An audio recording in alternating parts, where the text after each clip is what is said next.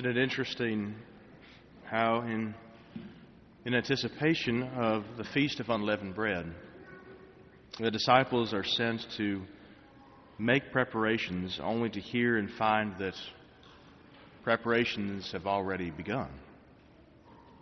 They've already been made, at least in good part. The Lord describes to, the, to his followers as, as if he were presently there, as if he could already see a man, and he describes his activity. You'll run it, you'll encounter a man, and he will happen to be carrying a water jar.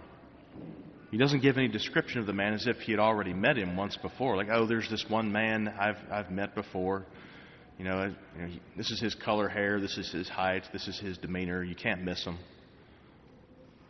No, he's describing something that he will happen to be doing when the disciples run into him. And not only will said man have a spare room available for them to partake in, but when they get to it and they make the request that the Lord has issued them, they will go up and find a room already furnished, already prepared for their exact number.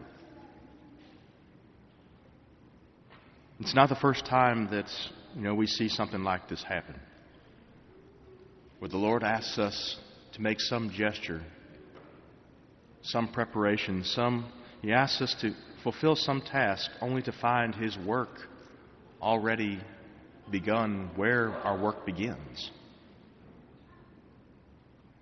If you remember, there's another Eucharistic kind of scene that we see at the end of John's Gospel, John chapter 21, the final scene, the final resurrection scene before you know the end of that of that gospel, where you know, Peter, James, and John have all gone out to fish once again, and kind of mirroring the beginning, the, the first impression uh, scenes that we have at the, the, beginning of the gospel, where the Lord makes his uh, first acquaintance with them. He calls out and says, Throw your nets to the other side, and you will find something.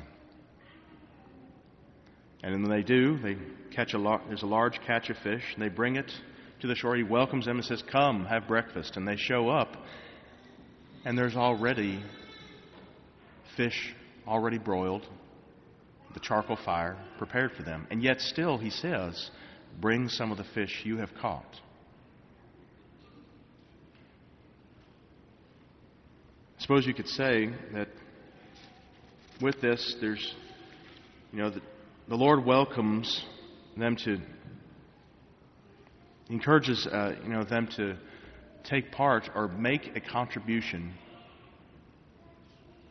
to the great feast that we've all been destined for.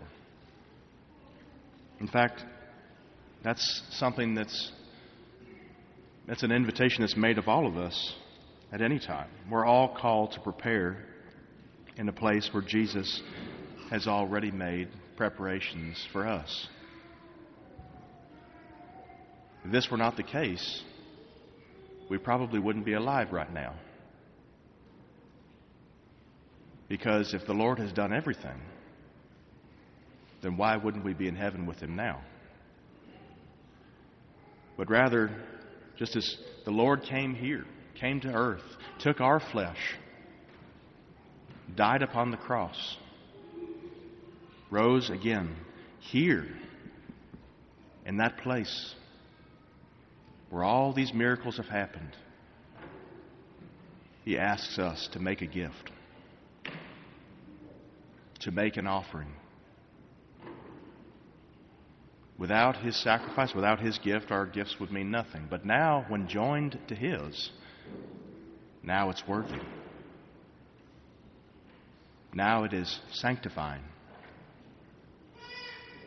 One of the customs I'm glad we're returning to is one of the blessings that has now continued now that the guidelines have uh, been lifted or relaxed uh, to a certain degree the presentation of the gifts. I forgot how much I loved it after we kind of put a halt to that this, this past year.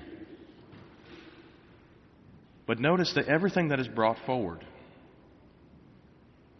both the bread and the wine. Notice, I mean, though not every church gets this right, I mean, we sometimes sometimes we slip on this. Sometimes water is included within the gifts, and we're not supposed to, because water is not a gift, or rather, it's not our gift. God makes it; we don't make it. But the wine, yes, we do make that. The bread, yes, we do make that. We don't make the wheat, but we make the bread. We don't make the grapes, but we do make the wine. And the Lord asks us to bring those forward. And when joined to His sacred altar, they are no longer mere bread and wine, but something far beyond that. The Eucharistic reality, the celebration of the body and blood of Christ, is a time to realize the gratitude of heaven.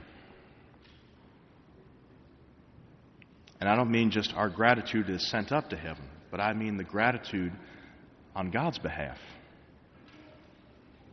Do we realize how pleased He is to receive the little that we have to give? And furthermore, do we realize when that gratitude reaches the altar, when it comes back to us,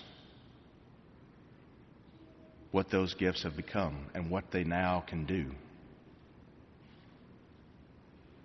A special time is set aside every single year, two weeks after Pentecost, a solemnity of the holy body and blood of Christ to ponder that reality. Your gifts because of the perfect gift once given 2,000 years ago. Everything you have to offer has value beyond measure. This is why, you know, we're, we're called in our faith to, to cherish the Eucharistic feast, but more than that, the Eucharistic life.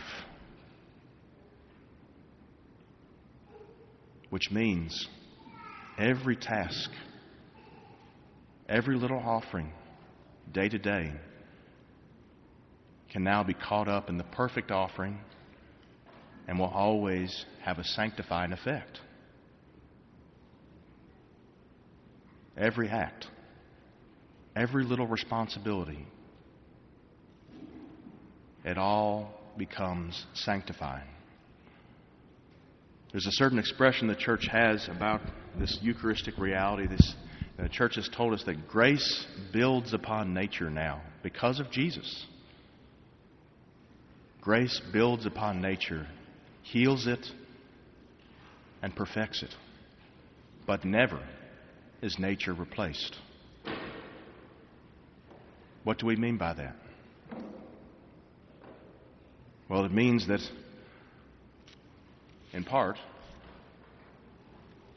where once before, I suppose, without this, you know, getting up, just getting up in the morning was just as ordinary as, say, any other uh, kind of passing moment. But now, getting up in the morning, especially when we get up with, say, without the snooze button, when we just get up, that's that is an act of charity. When you rise from your bed, the very first of acts, to the point at which we go back down to bed once again, even that is a participation in the Eucharist and will lead to your sanctification, will lead to your holiness. The Lord doesn't forfeit the little things but gathers them up. And when he gathers them up, transforms them, and transforms us. It's important to realize this as I imagine it's easy to think that, you know, grace is the only, you know, the grace of God is all that will work for us. The grace of God is, is all that will lead to our salvation. And while that's true, that's, grace is absolutely necessary. That's not all that God wants. It's not just the gift of His perfect Son, but He wants, because of His perfect Son, He wants gifts from all His children. He doesn't want His Son in heaven with Him, He wants His family in heaven with Him.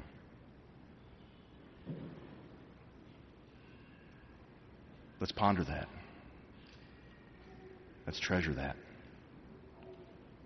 And let's never let each other, one another, let's never let one another forget it. 24 years ago, on this day, I received communion for the first time. And it's always a very treasuring memory to return to this day. I encourage you all to remember your first communion days. And may it be as rich today as it was then. Thanks be to God.